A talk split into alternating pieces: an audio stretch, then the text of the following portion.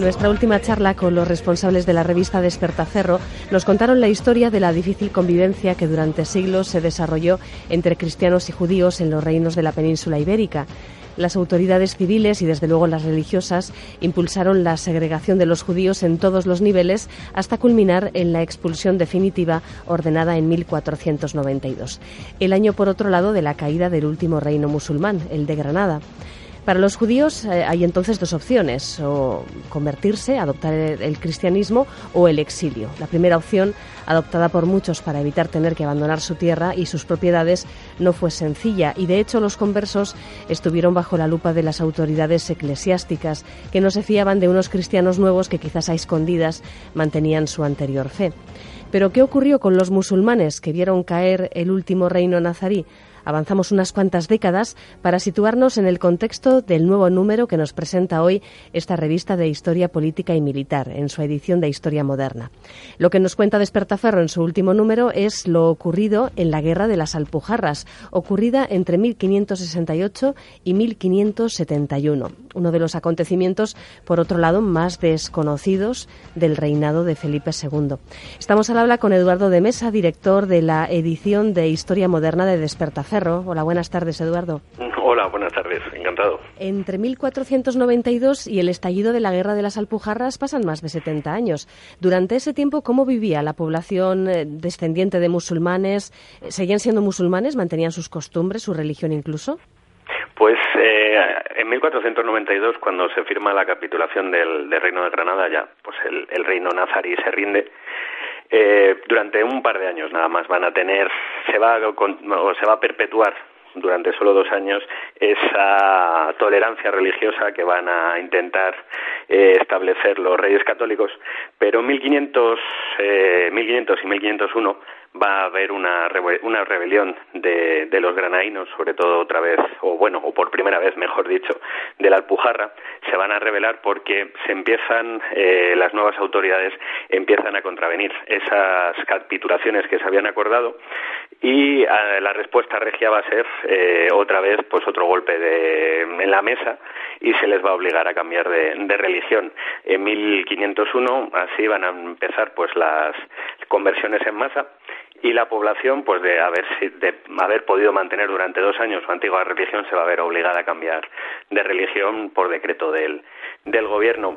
Eso lo que va a hacer, pues la población, que era denominada pues población mudéjar, aquellos musulmanes que vivían bajo el gobierno de un, de un rey cristiano o católico en este caso, pues van a pasar a ser denominados moriscos, aquellos eh, nuevos convertidos al cristianismo y que bueno, eh, durante esos pues 70 años va a ser muy problemática la convivencia entre, entre ambas por así decirlo, entre ambas sociedades, entre la sociedad cristiana nueva y la sociedad cristiana vieja.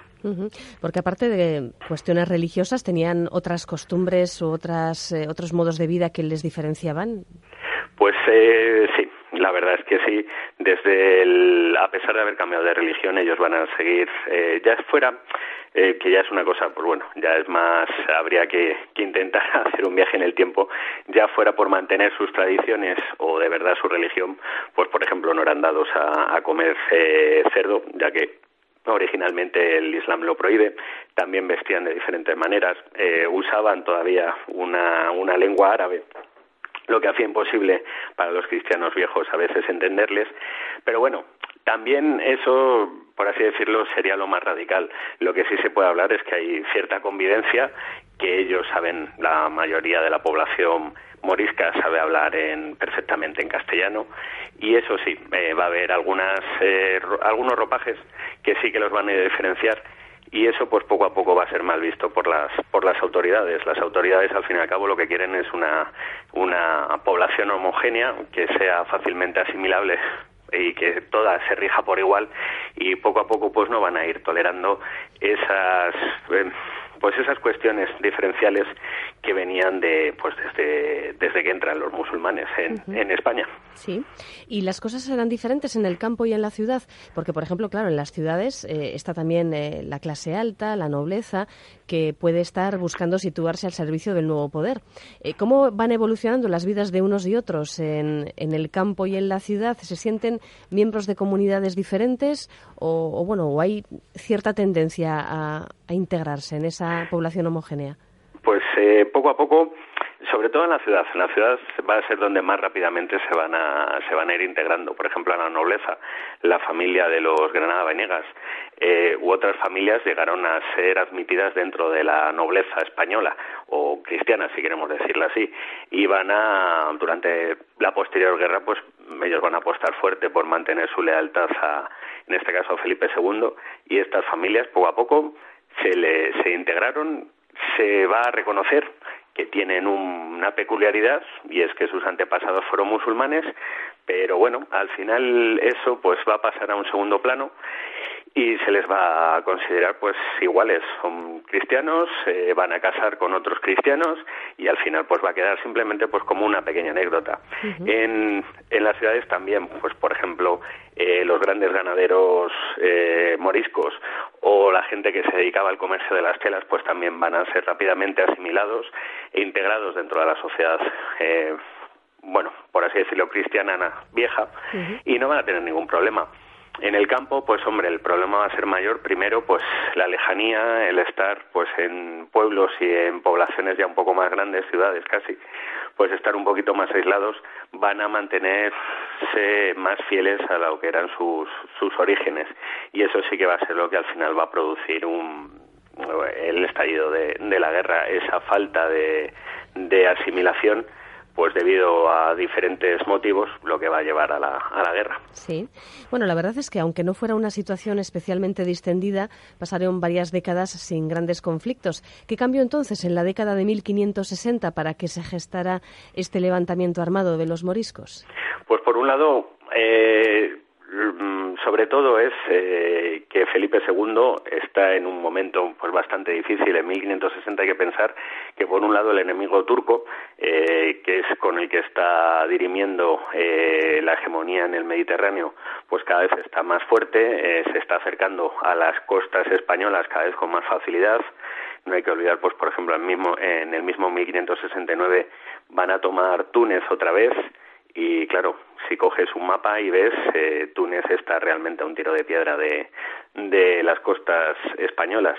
Pero también es un momento muy delicado para Felipe II porque eh, empieza la rebelión abierta de los Países Bajos, esa guerra que durante 80 años pues va a, pues va a ir desangrando poco a poco a la, a la monarquía.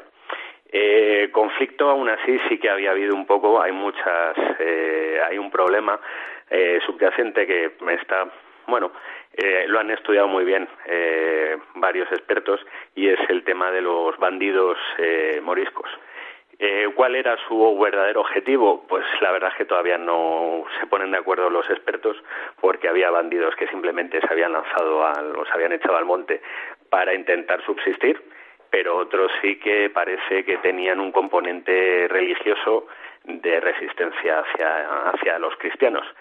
Y lo que sí que va a ser, pues al final, eh, la suma de todo, de esa mm, cada vez mayor intolerancia religiosa de Felipe II, eh, querer que se les integre por la vía rápida, que no es la más adecuada, y los peligros de, de la política exterior, pues al final van a llevar a que la, la guerra estalle en toda pues eh, vamos, fue una, una guerra eh, cruel y muy, muy sangrienta. Sí.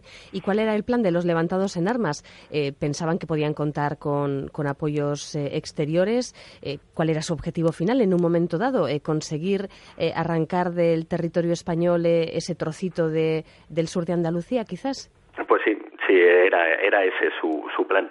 Hay que pensar, y es una cosa que, que hasta ahora ha pasado muy inadvertida, es que cuando ellos se rebelan no, no producen, no hacen una rebelión como se solía hacer en aquella época, que era eh, viva el rey, muera el mal gobierno. Normalmente en aquella época, pues, eh, a ver, la alta traición, si tú te rebelabas contra tu rey, ya habías cometido el delito de alta traición de lesa majestad. Y entonces, eh, normalmente lo que se hacía era echar la culpa a los que gobernaban en nombre de, Felipe, en este caso de Felipe II, y decir, pues es que, que le habían aconsejado mal. El problema de esta guerra es que desde un primer momento ellos se declaran, los moriscos se declaran eh, otra vez independientes.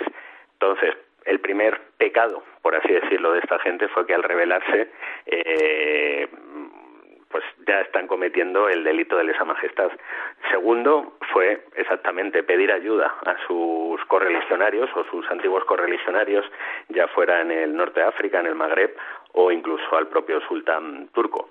El sultán turco, como ya he dicho, pues en ese momento está eh, pegándose entre comillas con Felipe II en el Mediterráneo, pero también tiene otros eh, frentes.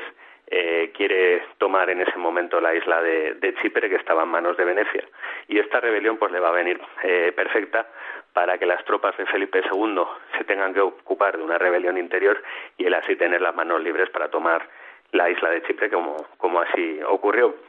Y luego, pues la, el, el tema de la ayuda es, muy curioso, porque ya hubo en aquel momento soldados por la fe, mujahidines, como los hay hoy en día, desgraciadamente, pues en, en los diferentes conflictos en los que los musulmanes ahora mismo están envueltos, ya sea la guerra de, de Siria, ya sea Libia o, o bueno, cualquiera de, de estos desgraciados, eh, de estas desgraciadas guerras que ahora mismo también eh, ensangrientan la vida la vida por, por todo el mundo. Sí, sí.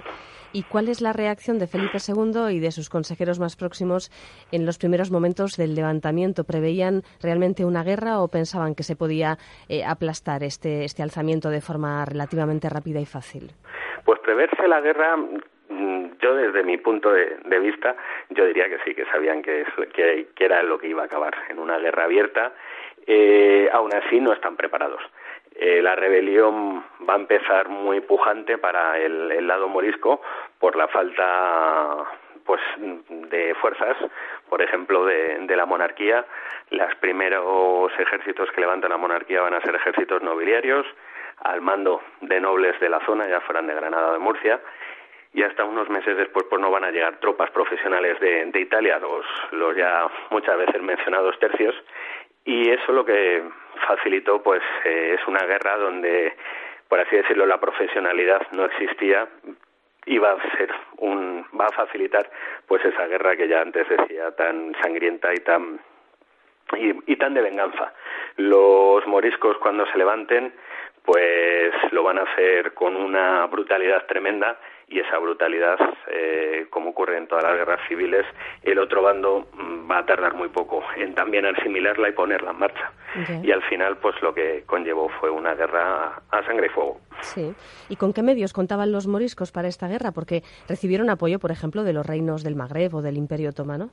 Pues sí, eh, como ya decía, Hubo aquí mujahidines, vamos, a la, aquí, a la península, llegaron mujahidines, eh, soldados de la, de la fe, eh, voluntarios que se enrolaban para, bueno, pues para eh, intentar defender el, el, Islam, tal y como eh, su religión concibe, y sí que van a recibir también, por, por ejemplo, mucha ayuda eh, de armamento, armamento, arcabuces, espadas, todo aquello pues que un ejército eh, que al fin y al cabo al principio es un simple conjunto de agricultores y de ganaderos eh, en armas, al final eh, esta gente habituada a la difícil vida en, en, Sierra Nevada, en lo que hoy, bueno, todas las alpujarras, pues eso va a ser, eh, va a permitir que en muy poco tiempo se profesionalicen, que acaben siendo unos soldados muy duros y que sea muy difícil para los, eh, para la monarquía hispánica acabar con la, con la rebelión y más cuando encima tienen una ayuda exterior que si no llegó en más número, por ejemplo, fue pues por ejemplo, como antes decía, Selim II prefirió invadir la isla de Chipre ayudar con todas sus fuerzas a, a, esta rebelión. Si lo hubiera hecho, pues probablemente la historia de la monarquía hubiera sido completamente diferente a la que luego fue. Sí. Y la élite morisca que dirige el levantamiento tiene también sus disputas y sus luchas de poder. ¿Esto de qué manera les perjudicó? Porque en la revista contáis algunas historias bastante truculentas, ¿no? Sobre traiciones y, líos varios en los que no faltan los líos de faltas, por cierto.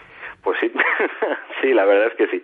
Eh, hay que pensar que es un que, hoy en día lo, lo estamos viviendo otra vez pues otra vez en Afganistán, en Libia, en Siria, el mundo musulmán, aunque desde nuestra perspectiva europea pueda parecer que es un, es monolítica por esa por esa fidelidad a la, a la religión, en realidad eh, ahí dentro pues hay una serie de, de tensiones tanto por el origen de las familias, si pertenecen a diferentes tribus o clanes, y por ejemplo fue lo que les pasó a los, a los moriscos. Las diferentes familias en un momento habían sido muy poderosas durante el reino nazarí, cuando se inicia esa revuelta, esas tensiones, al intentar encumbrarse unos u otros, van a volver a, crearse. Y ese poco a poco va a ser su propio cáncer desde dentro. Al no estar unidos completamente, pues por ejemplo, eh, uno de los segundos, que va, al principio va a permanecer como segundo, va a matar a ese rey electo del reino de Granada, a Benumeya, que el cual a su vez pues había tenido un problema de faldas y, a uno de sus consejeros pues lo había relegado para poder quedarse él con, con una de sus concubinas. Entonces, bueno, al final es un totum revolutum que va a hacer pues que los moriscos poco a poco vayan perdiendo fuerza. Va a haber grupos eh, que van a ver más fácil llegar a un acuerdo e intentar volver un poco a la situación preguerra y en cambio otros eh, grupos totalmente eh, radicalizados, en el sentido que hoy podemos entender la radicalización eh, religiosa, pues van a decidir que no, que ellos tienen que luchar como sea para volver a, disgregar esa parte de la monarquía hispánica y volver a ser un, un país musulmán y hasta las últimas consecuencias. Entonces, bueno, ese fue un poco su, su problema, la desunión desde dentro. Ya. Y el epicentro de la rebelión se sitúa, claro, en la Sierra de las Alpujarras, pero. ¿hasta dónde llegó a extenderse la guerra? Pues la verdad es que llegó pues eh, todo lo que serían las, las Alpujarras hasta Málaga, por un lado, y luego hasta Murcia por el, por el otro. Hacia el norte, pues un poquito más allá de las, de las Alpujarras, pero ya simplemente porque no había población morisca un poco más allá de las Alpujarras. Lo que hay que darse cuenta es que la situación eh, más que la, la situación, la orografía de las Alpujarras es una orografía muy, muy difícil, muy abrupta. Los soldados cristianos no estaban acostumbrados a combatir en, un, en una zona así. Eh, no llegan, por ejemplo, los alimentos, no llegan las pagas. Eso va a hacer que cada vez haya mayor indisciplina entre las tropas cristianas. Y en cambio, pues los musulmanes, la ventaja que tienen es que conocen el terreno, saben moverse sobre él eh, hacen emboscadas y, atacan cuando uno menos se lo espera y a la vez pues también aunque sea de una manera pasiva pero tienen el apoyo de la población morisca que nos había levantado en, en armas y por ejemplo pues eh, alimento muy pocas veces les iba a faltar ya al final de la guerra cuando pues otra vez a sangre y fuego las tropas cristianas van aplastando la rebelión ya va a ser cuando van a tener problemas por ejemplo de abastecimiento bueno, te iba a preguntar cómo afronta, afronta el ejército de Felipe II la guerra, pero creo que ya me acabas de contestar, ¿no? Pues eh, eh, con mano de, hierro, por así decirlo. Sí, sí, la verdad es que sí. A ver, no es tampoco diferente eh, la respuesta que da la monarquía porque ellos sean musulmanes, sino es pues como se entendía en aquella época el, el ponerte delante de la autoridad e intentar contestar a esa autoridad. O sea, igual hubiera aplastado una rebelión de cristianos viejos, pues yo que sé, en Italia. La habría aplastado con toda la fuerza. Hay que pensar que estamos en otra época, que el monarca es un monarca absoluto, que solo tiene que contestar ante Dios y que él puede pues elegir cómo aplastar la rebelión de la forma que, que quisiera. También hay que decir, eh, desde un primer momento, los mismos nobles moriscos de los que antes hablábamos que se habían convertido al cristianismo y que, había, y que eran fieles partidarios de Felipe II van a intentar llevar un diálogo entre ambas partes para intentar aplacar la, la situación pero al final entre la radicalización de unos y la radicalización de otros ese diálogo pues va a ser inoperante casi hasta el final cuando los moriscos saben que ya solo les queda o rendirse o morir. Sí.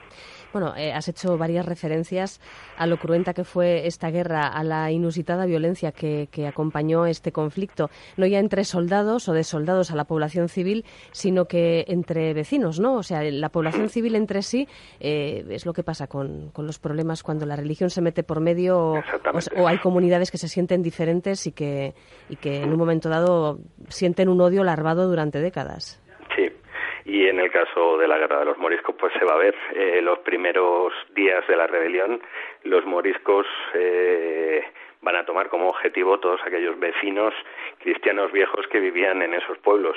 Primero lógicamente eh, para ellos el problema de la rebelión eh, viene dado para ellos la imagen que ellos tienen primero de ese poder cristiano que les está ahogando es el sacerdote del pueblo, el cura. Entonces la reacción va a ser ir a por ellos. Van a matar curas, pero es que la rebelión va a ir más allá. No solo se van a contentar con eso, sino que van a matar a sus familiares, van a matar a vecinos que no tenían nada que ver ni con el clero ni con el gobierno, pero que simplemente son cristianos viejos.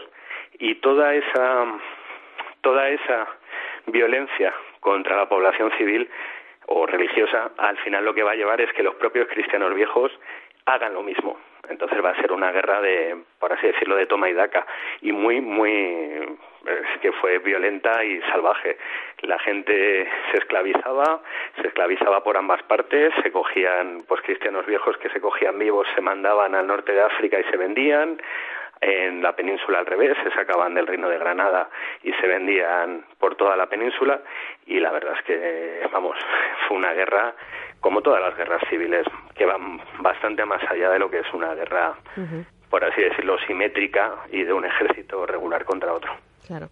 Una de las consecuencias de, de la guerra, eh, de hecho, fue que eh, miles de moriscos fueron deportados y dispersados por toda Castilla. En el caso de, las Alpujarras, ¿por qué no se optó, mm, como había pasado con los judíos décadas atrás, por la expulsión del reino directamente? Luego se adoptaría la decisión eh, años más tarde, pero en un primer momento se opta por dispersarlos dentro del reino. Esto es una decisión curiosa, luego acompañada por otra decisión mucho más taxativa años después. Es que lo que hay que pensar que, bueno, aunque, a ver, tenemos que ver el fanatismo religioso de Felipe II, desde luego que existe, como existe otros fanatismos religiosos en aquella época y, desgraciadamente hoy siguen existiendo. Pero eh, lo gracioso que dentro de ese fanatismo religioso el monarca y sus consejeros creen que si se que, esta gente si se la saca de Granada, del reino de Granada, y se la dispersa, pues por ejemplo, por todo el resto de los reinos peninsulares, eh, se va a acabar rompiendo esa identidad morisca van a acabar olvidando su, pues, sus tradiciones, su lengua, sus hábitos y que van a poder ser asimilados por el resto de la población cristiana vieja. Lo malo es que la realidad fue bien diferente. Eh, va a haber en zonas donde van a ser bienvenidos cuando sean eh, expulsados del Reino de Granada y, por ejemplo, pues va a haber zonas de Castilla-La Mancha donde van a ser bienvenidos, pero va a haber otras zonas donde van a ser mal vistos. O sea, no terminan, la gente sigue viéndolos como unos musulmanes que encima se han rebelado y que deberían haber muerto mal haberse rebelado en contra de su rey. Y al final, pues entre eso, eh, entre que el reino de Felipe III necesita reivindicarse. Es un momento, cuando se decida su, expulsión en 1609, es un momento que Felipe III necesita reivindicarse. Está firmando una tregua con los eh, holandeses en 1609, en la cual, pues bueno, la guerra de Flandes se queda en un impasse y no muy bueno para la monarquía, pues necesita mostrarse como un gobernante eficiente y, y, bueno, aunque nosotros lo veamos hoy lógicamente de otra manera, pero para él era un, la, la decisión de expulsar era una decisión buena para su para sus eh, vasallos y para su, su monarquía. Y total que en 1609 se va a decidir expulsarlos, siempre pensando otra vez en una posible rebelión y que los moriscos otra vez puedan llamar al, turco o puedan llamar a los príncipes del norte de África y puedan otra vez empezar una rebelión. Hoy día lo vemos como una absoluta locura, nadie cree que esa rebelión hubiera podido tener éxito, igual que no la tuvo pues la de la que hemos estado hablando, pero para esta gente en ese momento es un problema que está ahí y que en cualquier momento puede puede ocurrir. Por tanto, pues lo que no tenemos que hacer es y lo que tenemos que hacer es intentar comprender, aunque no estemos de acuerdo, lógicamente, pero intentar comprender qué fue lo que llevó a esta gente a tomar esa decisión. Aún en día, pues hay muchos expertos que, que siguen pues hablando sobre el tema intentando discernir cuáles fueron las, las razones. Pero vamos, más o menos fue eso, el miedo a una posible rebelión y otra vez la entrada del Islam en, en la península ibérica. Sí, y claro, si entre 60 o 80 mil personas abandonan toda esa zona y se dispersan fundamentalmente por, por, la zona de Castilla, pues hay que repoblar el reino de Granada y entonces eh, viene un movimiento poblacional a la inversa, ¿no? Eh, parece mentira que, que ya en aquella época se moviera tanta gente por tantos sitios eh, por cuestiones políticas. Exactamente. Es, es, es curioso y ahí se ve, pues hombre, la fuerza que tiene la monarquía, aunque pensemos muchas veces que la monarquía hispánica ya con Felipe II empezaba la decadencia y, todos esos clichés historiográficos, pues podemos ver que no, no van a tener la fuerza suficiente como para poder repoblar, eh, poder meter otra vez en el reino el mismo número de cristianos viejos que de moriscos que habían salido, pero la verdad es que sí, eh, poco a poco van a ser repoblado, van a ser, va a ser repoblado el, el reino de Granada. Y hombre, pues es un poco curioso que apenas quedaran moriscos y que hoy, pues por ejemplo, por mucha gente de Granada considere que ellos eh, son tienen cierto origen morisco, cuando la verdad fue que se les echó y probablemente si, si, se hicieran análisis de ADN, pues probablemente hubiera saldría más sangre morisca de las poblaciones de, de Castilla-La Mancha, por ejemplo, que hoy día en, en, el Reino de Granada, o en el antiguo Reino de Granada, que es la actual Granada y, Almería, por ejemplo. Sí, sí, claro. Bueno, pues eh, al final eh, la historia cambió mucho con esta guerra. Eh, eh, Eduardo, ya visto con perspectiva y después de todo el análisis que, por ejemplo, desplegáis en, la revista, cambió mucho la historia de España, más allá de estos movimientos de población que, pueden parecer ya incluso, bueno, pues eh, anecdóticos.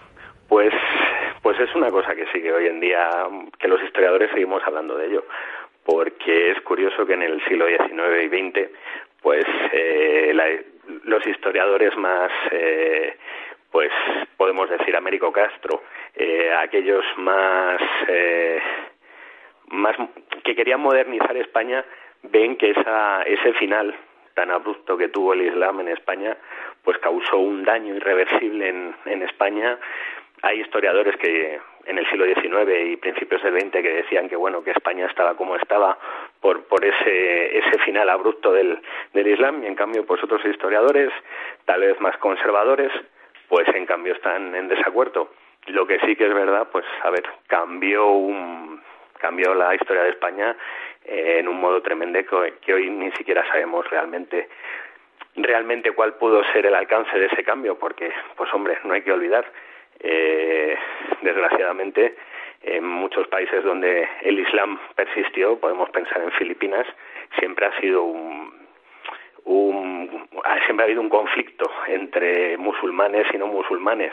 Podríamos haberlo tenido o no, o podríamos haber conseguido al similar a una población musulmana, pues como se está, como lo está intentando hacer hoy en día Europa. O sea que es, es una pregunta muy, muy, muy, muy complicada y que hace falta matizar muchísimo para poder decir si sí o, o si no.